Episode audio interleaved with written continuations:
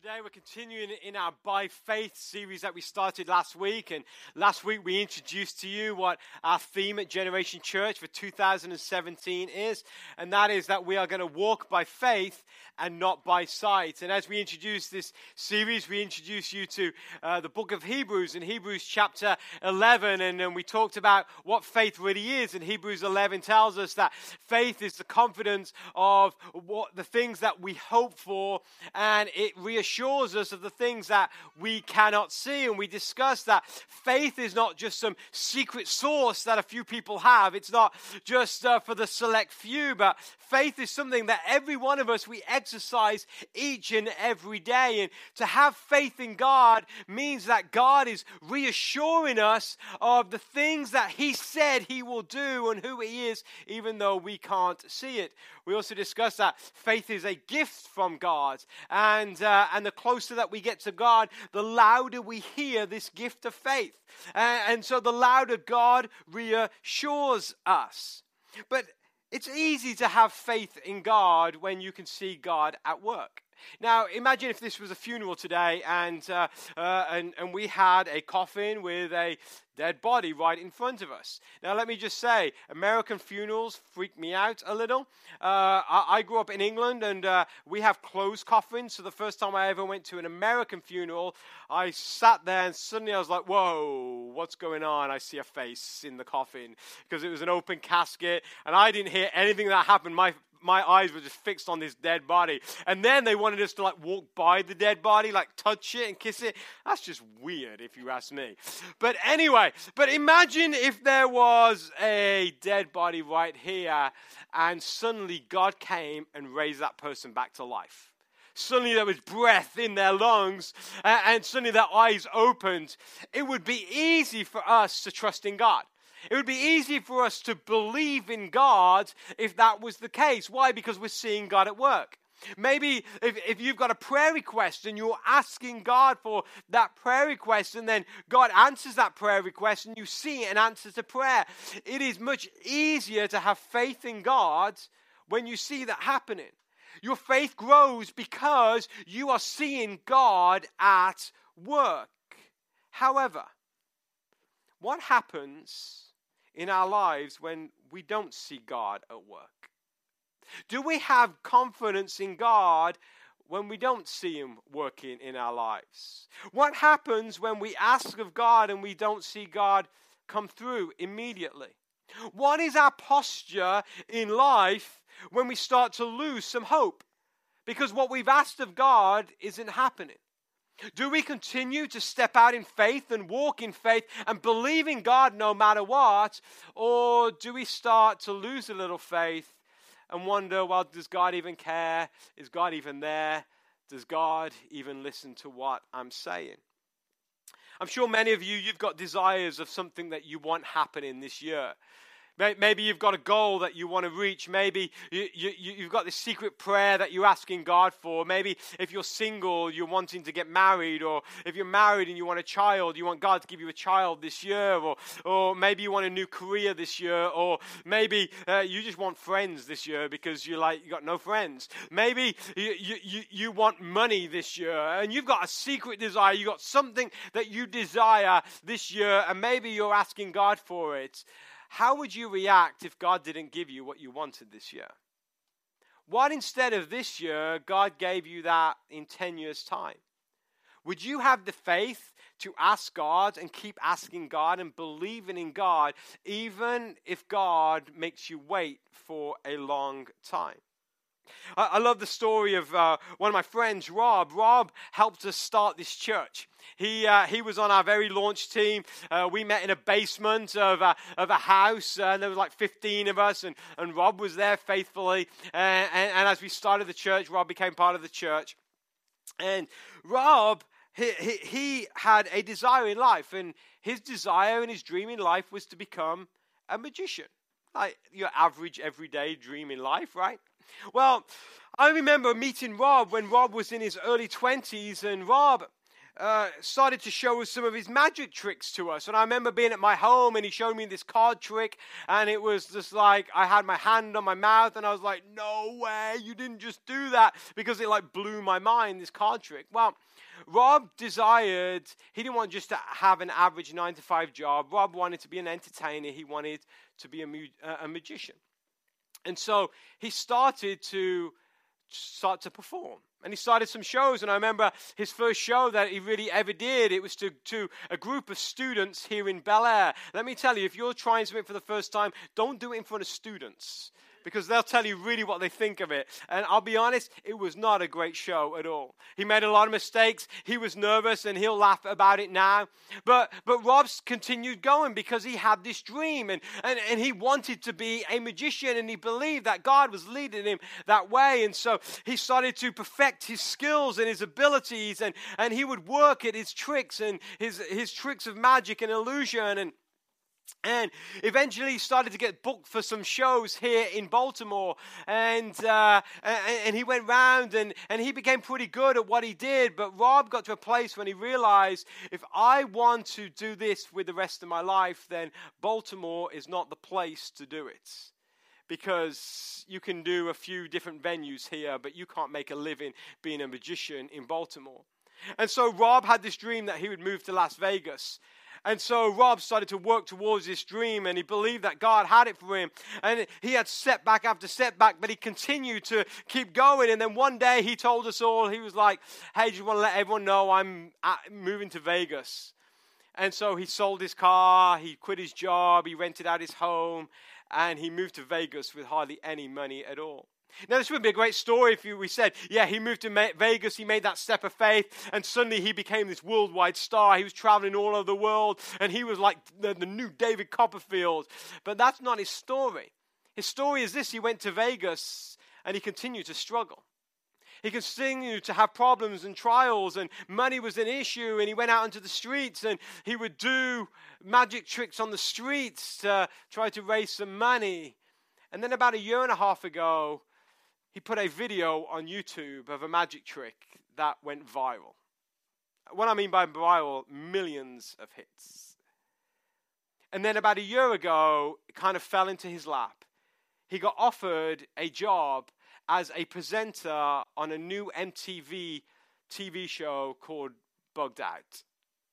It's actually a European show shown all out over, over Europe he suddenly started realizing that his dream was coming to fruition. And Rob's dream is now starting to be lived because he kept at it all these years. He did not waver. He believed that's what God had for him. But the reality was he had to keep going. Even though he couldn't see it, he still believed it. And when it comes to faith in God, that's what we have to do. We have to persevere and we have to keep going on and on, even when we can't see it. See, there is something that God thinks is more important than giving you what you want. That is making you into who He wants you to be. See, God thinks it's more important to make you into who you want to be than giving you right now the things that you want in this life. The book of James tells us that trouble is actually a good thing in our lives. Trouble is a good thing in our lives. Why? Because when we have trouble, it creates perseverance. And when we are create, when perseverance is created, it, it enables God to start perfecting us. See, God is looking for people who are persevering in their faith because He knows He can work in their lives way more than people who just flip flop and do not persevere. See, anyone can have their 15 minutes of success or their 15 minutes of fame, but it takes someone who has perseverance to do it over a lifetime. It takes someone who has perseverance to keep going each and every day. I'm sure in, in, your life, in maybe in your work, in your in your company that you're part of, that there are people who, who have good years, but the people who keep having good years year after year are those who keep persevering through and through. And what we realize is that those over a long period of time who please God, they learn that God is more interested in how you obey Him as opposed to how much you produce for Him. I'll say that again. Those who please God over a long period of time learn that God is more interested in how you obey Him than what you produce for Him. 1 Samuel chapter 15, verse 22 tells us this. Samuel was talking to King Saul, and he said this What is more pleasing to the Lord? Your burnt offerings and sacrifices, or your obedience to his voice? Listen, said Samuel.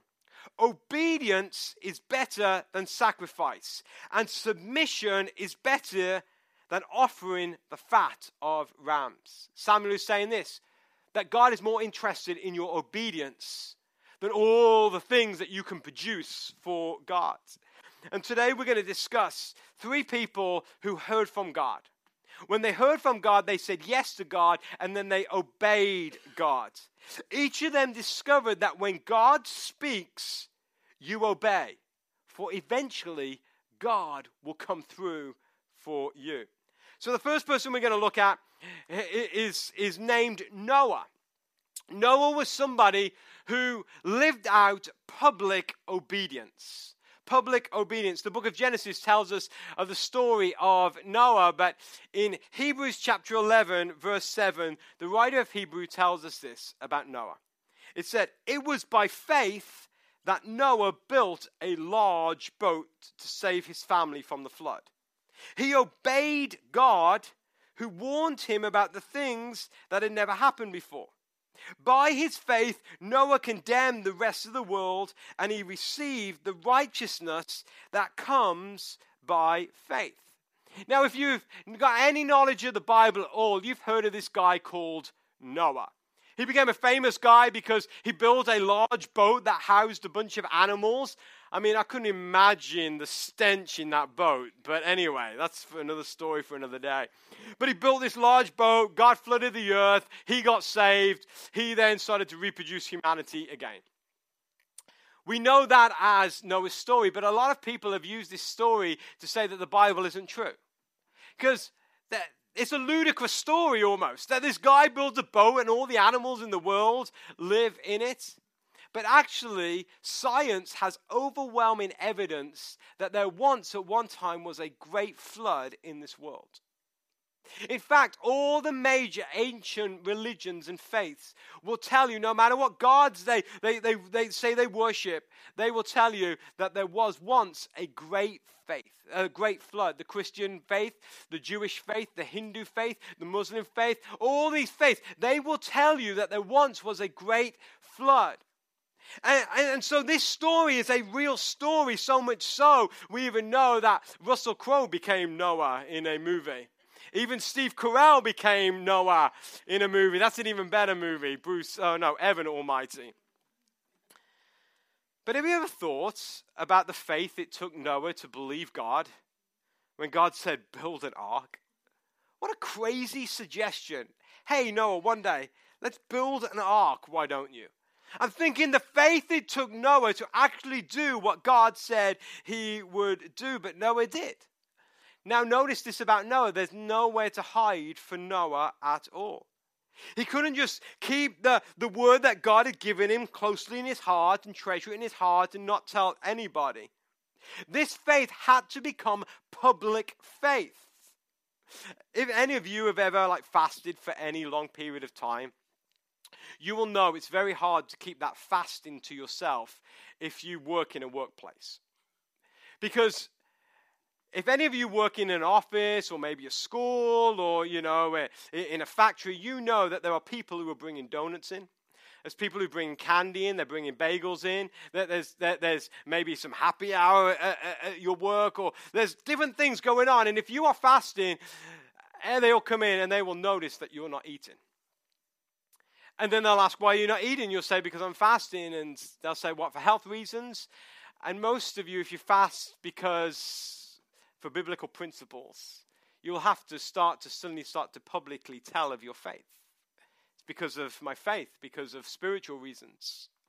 And once people start knowing that you are a person of faith, they start looking at you in a different light. They start seeing you differently. There's more accountability.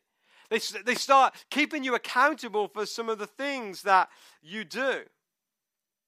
See, it's one thing to keep things quietly in your heart. It's quite another thing to hear God and then make it public knowledge. There is pressure, and if you don't come through on what you said you would do, or if God doesn't come through, you look like a fool with an egg on your face. But believe me, it takes faith to tell people what God has told you. It takes even louder faith to keep obeying God when the culture all around is anti God. This is the story of Noah. It's found in Genesis 6, starting at verse 9. It said, This is the account of Noah and his family. Noah was a righteous man, the only blameless person living on earth at the time, and he walked in close fellowship with God. Noah was the father of three sons Shem, Ham, Japheth. Now God saw that the earth had become corrupt and was filled with violence. God observed all this corruption in the world, for everyone on earth was corrupt. It's like God's looking at Wall Street for a moment. So God said to Noah, I have decided to destroy all living creatures, for they have filled the earth with violence. Yes, I will wipe them all out along the earth. Then he said this Build a large boat from cypress wood and waterproof it with tar inside and out, then construct decks and stalls throughout its interior. Then God continues to tell him the instructions of how to build this boat. Then verse 22 says this So Noah did everything exactly as God had commanded. See, Noah lived in a world that was corrupt and evil. Everybody was evil, so much so that God was willing to wipe out everybody on earth and start again. But yet, this is what the Bible says about Noah. This is how we are introduced to Noah. It says that Noah was a righteous man who walked with God. He was a righteous man who walked with God. Last week we discussed a man called Enoch. The Bible says that Enoch pleased God, for Enoch walked with God. There's a pattern forming here. People who please God walk with God. Did you know that God likes to walk? He's not like most of us Americans. We just like to take the car everywhere. We don't like to walk. God likes sidewalks. But you know what God likes more than walking? He likes walking with you. He likes to take you by the hand and walk with you, converse with you. For it pleases God to walk with you. And here, this was a righteous man, and he understood that when God speaks, you listen. And then when you listen, you obey. For life, walking by faith, always leads to more life. But when you try to live following the behaviors and the customs of this world, it always leads to destruction and death. Noah lived, everybody else died. It reminds me of the, of the movie by Kevin Costner called Field of Dreams. It's like an oldie now, but I love this movie because in the movie Kevin Costner he has uh, he's like a farmer and has these cornfields and he hears a voice and it says, "Build it and they will come." And so he builds this baseball stadium, and then all these ghosts of, of baseball players pass, come, and play, and everybody's amazed at what's going on. It's unbelievable. And that's almost like the story of Noah. But let me tell you, never be afraid to make a public stand for God. For when others know your path of faith, it will give you accountability. And it's accountability you need to stay close to God. For when you are close to God, the faith that God gives you gets louder and louder and louder and reassures you for life. Second person I want us to look at today is Abraham. Abraham had blind obedience. Blind obedience. Hebrews 11, verse 8 tells us this it was by faith that Abraham obeyed when God called him to leave home and go to another land, that God would give him as his inheritance. He went without knowing where he was going. And even when he reached the land God promised him, he lived there by faith. For he was like a foreigner living in tents. So did Isaac and Jacob, who inherited the same promise. Abraham was confidently looking forward to a city with internal foundations, a city designed and built by God. Now, when you compare Abraham's faith to Noah's faith, you realize that Noah's faith was actually easier to follow through than Abraham's faith. See, when God spoke to Noah, he said, Build an ark because I'm sending a flood and I'm destroying everyone so you and your family can be saved. But notice what he said to Abraham. He said, Abraham, it's time for you to leave your family, leave your home, leave your work, leave your country, leave all that you've ever known, and it's time to go. And that was it. He didn't tell him anything else. That, that there were no details in what God told Abraham. And did you know it takes great faith to follow God when God gives you no details? And the problem for so many of us is that we try to walk by faith and not by sight. But we are longing for God to show us the architectural drawings. But most of the time, God will never show us the blueprints of what happened. You know, I love HGTV and I love watching shows like Property Brother and Fixer Upper and you have this like nasty old house and they're going to transform and before they start to work they show you like a, a, a, an artist's sketch and a blueprint of all the work that they're going to do and then you see them working through it at the end. You, you see the finished article and it's very similar to the blueprints. Let me tell you today god is not like hgtv god very rarely shows you the blueprints of what's next. My wife and myself, uh, and myself, we used to be on staff at a large church in Missouri, and and everything was going well. We had pretty good salaries, and it was cheap to live out there, and the church was growing, and the fact it was Missouri, everything else was good. And then one day, God told us it's time to go, and we didn't know what to do. We we're like, okay, God, we'll go, but tell us what's next. Where are we going? And God was like, no, you have to go first. And so we prayed through and we made this step of faith. And we, not knowing what was next, we handed our resignations in because we believed that God had something else for us. We stepped out in faith. It was a couple of weeks later that God started to reveal what the next steps were. But the reality was, if we had not said yes to God and, and obeyed Him with blind obedience back then, we would not be here today. Actually, none of us would be in this church today. But it took blind obedience to do it. And Abraham was told by God to go, and he knew nothing else but to go. See, we love our five year plans, but do you know God hates your five year plan?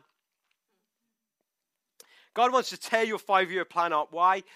Because when you start following your five year plan, you start following your dreams and your aspirations instead of listening and obeying Him in His daily direction for you. Let me tell you, if God had told us in 2009 what the first five years of Generation Church would be like, we would have never done it. And this is why. Because back then, I didn't want something hard. I wanted something easy. I, I wanted us to start a church and, and this church would grow and it'd be easy. There would be no issues at all. But the reality was, those first five years were some of the hardest years of my life. That God was building in us. There was trouble that came, there was issues. Trying to build a church from scratch was, was so hard. Even when you got God Almighty on your side, it was still hard. But what I look back on, I'm so thankful God did not show us because in my immaturity back then, I would have never done it. But looking back now, God built perseverance in us. God molded us and He made us and He perfected us. And, and, he, and he laid the foundation for what this church is today and, and the great things that this church will be in years to come. See, often blind obedience allows faith to become louder in your lives. See, sometimes if you knew what was ahead, you wouldn't walk by faith. And so God allows blind obedience to be your case so that God can turn up the assurances that He is with you. See, when you have blind obedience, you have to stay close to God. believing that there is something better for tomorrow. And the final person I want us to look at today is Sarah. Sarah had heart wrenching obedience. The Bible tells us in Hebrews 11, verse 11, it was by faith that Sarah was able to have a child. Though she was barren and she was too old, she believed that God would keep his promise. And so a whole nation came from this one man, that was Abraham. And the Bible says this whole na- nation came from this one man, Abraham, who was as good as dead. Don't you love how the Bible describes old people? As good as dead. I can imagine my son in years to come. Dad, you're past it. You're as good as dead. But that's what the Bible says. It says that Sarah believed that God would keep his promise. And so a whole nation came from this one man who was as good as dead, a nation with so many people like the stars in the sky and the sand on the seashore. There is no way to count them all. So there's this lady called Sarah, and she had one desire in life that was to have a child. Back in their day, women had one purpose, and that was to, to bear children. If you could not bear children, then you had no purpose in life. And Sarah desired to have a child. But yet, Sarah had got to a place where it was beyond childbearing years, and then there was no child. There was no adoption agencies at the time, no chance to foster a ch- ch- children, no, no chance to, to, to, to, to come and, uh, and look after somebody else. It was gone. The moment had gone. She had asked God, she believed God. God had even promised that a child would come, but no child came at all. And what happens when this is the case? It's heart wrenching. Some of you, you've got dreams and they've died. Some of you, you've had aspirations for tomorrow, but those hopes are fading away. And what happens when that happens? It's heart wrenching. You know, back in 2006, my wife and myself, we went to uh, a wonderful chance to go to India. And uh, we went to India, we had a great time. And then on the way back, it was this crazy plane journey. And from India, we landed in, in, in London, England. Then we had to go to Frankfurt, Germany. And then from Frankfurt, Germany to Chicago. And between the flight between England and Frankfurt, it got delayed. And so we landed in Frankfurt and it was, we landed just like 20 minutes late and we had a tight connection and we ran to get our plane, which was United Airlines from Frankfurt to Chicago. And we ran to get our plane. As we got to the gate, we saw the plane pulling away. We weren't allowed on the plane. The problem was is in a couple of days we had to get back. We had a big production at the church that we were at. My wife was in charge of it and we had to get back. And suddenly as the plane is going away, you can just feel that no moment. Your hopes are fading away. We, we, we, we went to the customer service, tried to see if there was another plane to the United States. It wasn't. That was the last plane of the day. There was no way we were going to get back to the United States that day. Our hopes were dashed. We didn't know whether to get angry or to cry. Now we were stuck in a city we'd never been in before. I'd never been to Frankfurt, Germany. They put us in a hotel. And so we were like, well, if we're here for the night, let's see what Frankfurt has to offer. And if you ever go to Germany, you don't know a lick of German, it's really hard to get around, let me just say. It's amazing we actually made it home. But that night, we were able to go into downtown Frankfurt. What I didn't realize about Frankfurt, they have the most amazing Christmas market you've ever seen. The place was bustling. The magic of Christmas was all around. We get there and we see all these wonderful things. Uh, and, and, we're eating some big uh, uh, German hot dogs, some big German sausage, and there was even fish and chips. And I was like, well, let's have some fish and chips. And we drank some hot chocolate and we had this amazing time. And, and we'll sometimes reference, oh, remember that market at Frankfurt? We had this memory that we kept.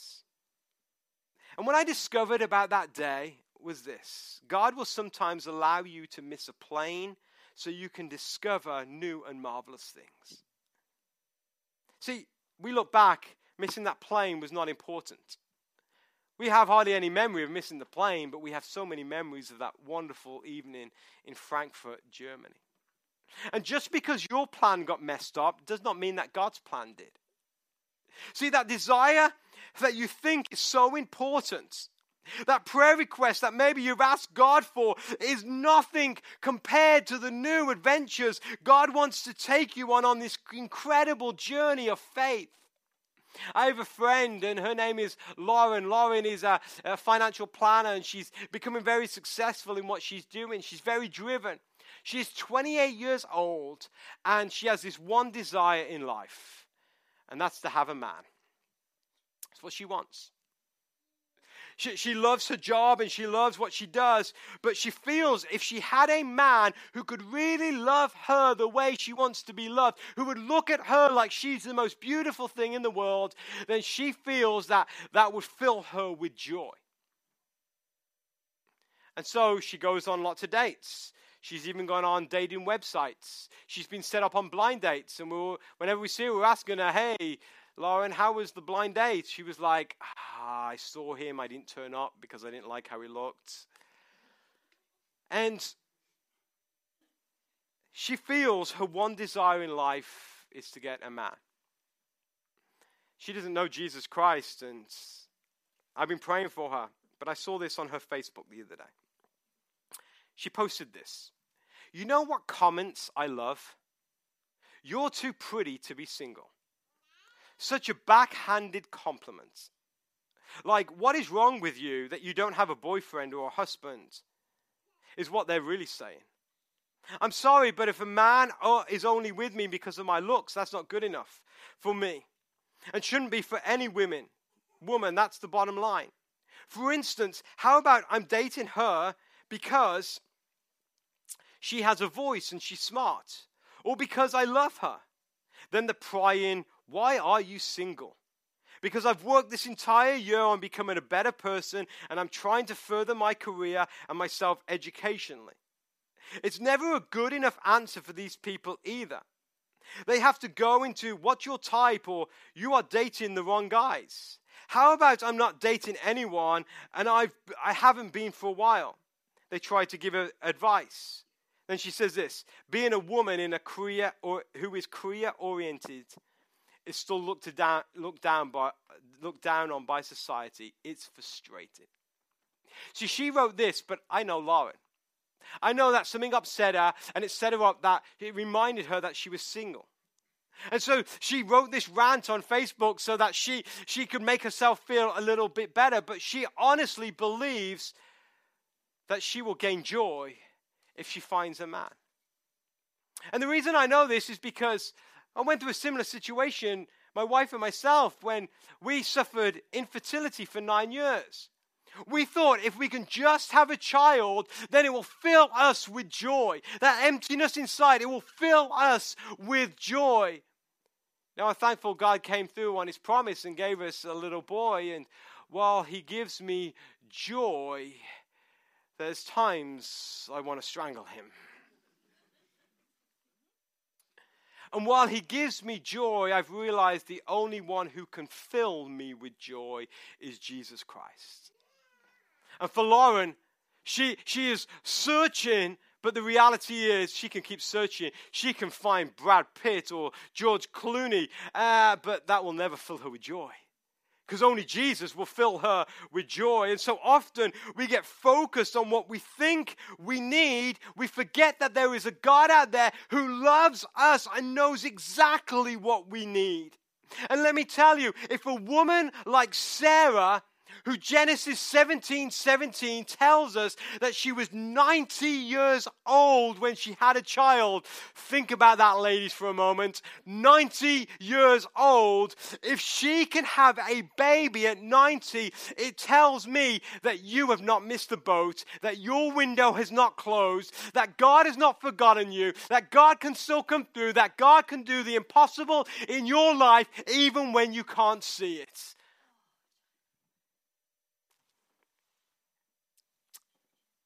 But I believe this God cannot do the impossible in your life.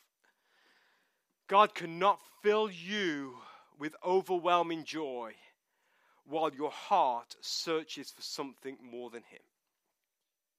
If your heart is for a man more than God, if your heart is for a woman more than God, if your heart is for a career more than God, if your heart is for money more than God, if your heart is for materialistic things more than God, if your heart is for a child more than God, if your heart is for anything else more than God, it is impossible for God to do the impossible in your life.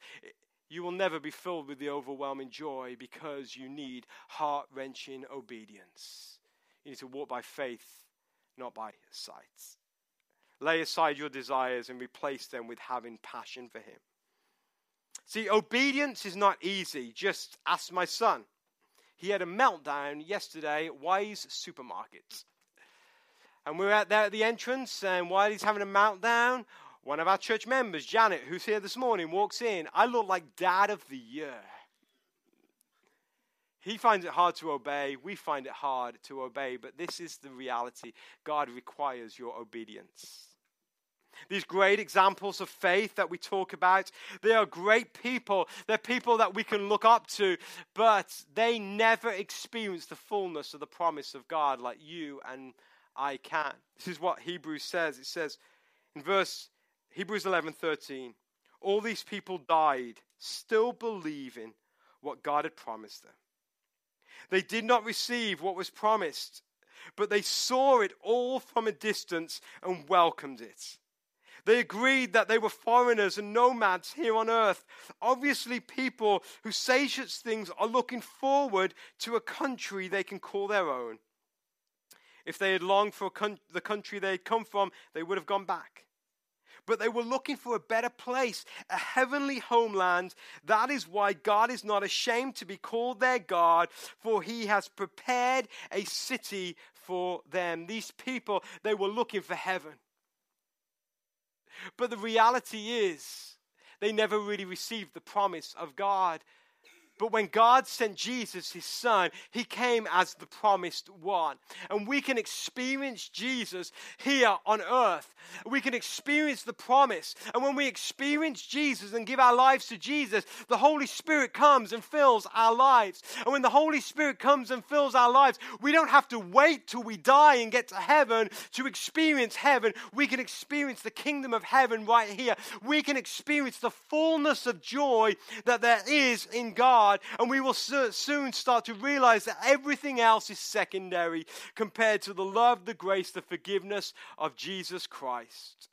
See, through the incredible and wonderful and beautiful and powerful name of Jesus, we can have faith that God will not only direct us through this journey of life, that God will not only fill our hearts with what we desire, but when we walk by faith and not by sight, we walk in the freedom and the knowledge of knowing that our chains are broken and we can experience heaven here on earth and we can become righteous in the eyes of God, all because of Jesus. But it takes obedience. So I ask you today are you ready to obey?